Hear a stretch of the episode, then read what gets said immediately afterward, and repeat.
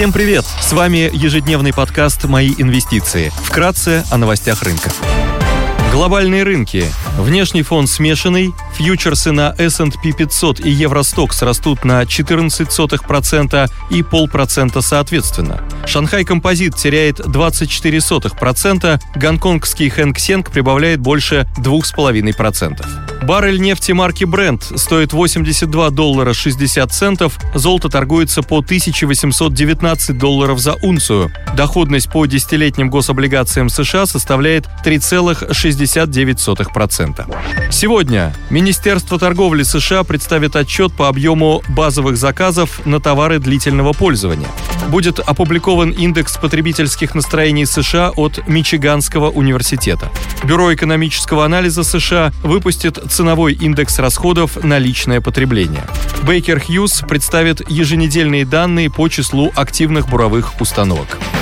Идея дня. На рынке облигаций привлекательное соотношение риска и доходности дает выпуск ЛСР БО-1Р4 с погашением через полтора года в 2024 году, рейтингом РУА от Экспертра, квартальным купоном на уровне 8,5% годовых. Выпуск торгуется с доходностью на уровне 11,2%, что предполагает премию кривой ОФЗ более 330 базисных пунктов.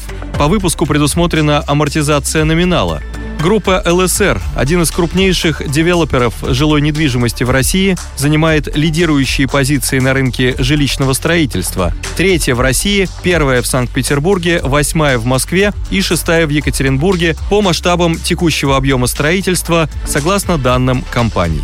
Компания имеет около 9,4 миллиона чистой продаваемой площади с рыночной стоимостью 471 миллиард рублей по данным компании. Спрос на недвижимость может быть поддержан продленной программой льготной ипотеки. О продлении программы заявил президент России. Она будет продлена до 1 июля 2024 года. Ставка будет увеличена до 8%.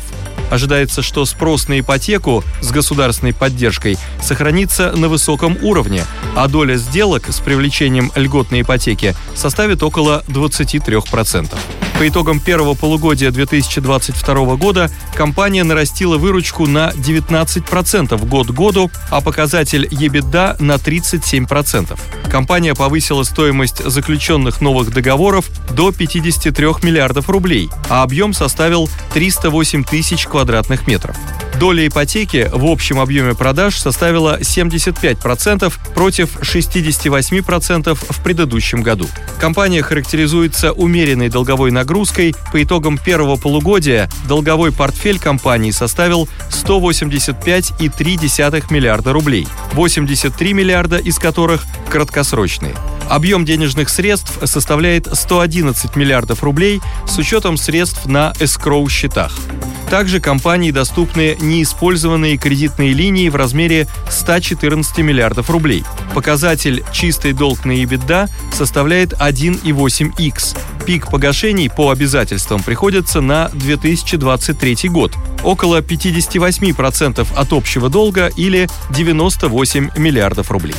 Спасибо, что слушали нас. Напоминаем, что все вышесказанное не является индивидуальной инвестиционной рекомендацией.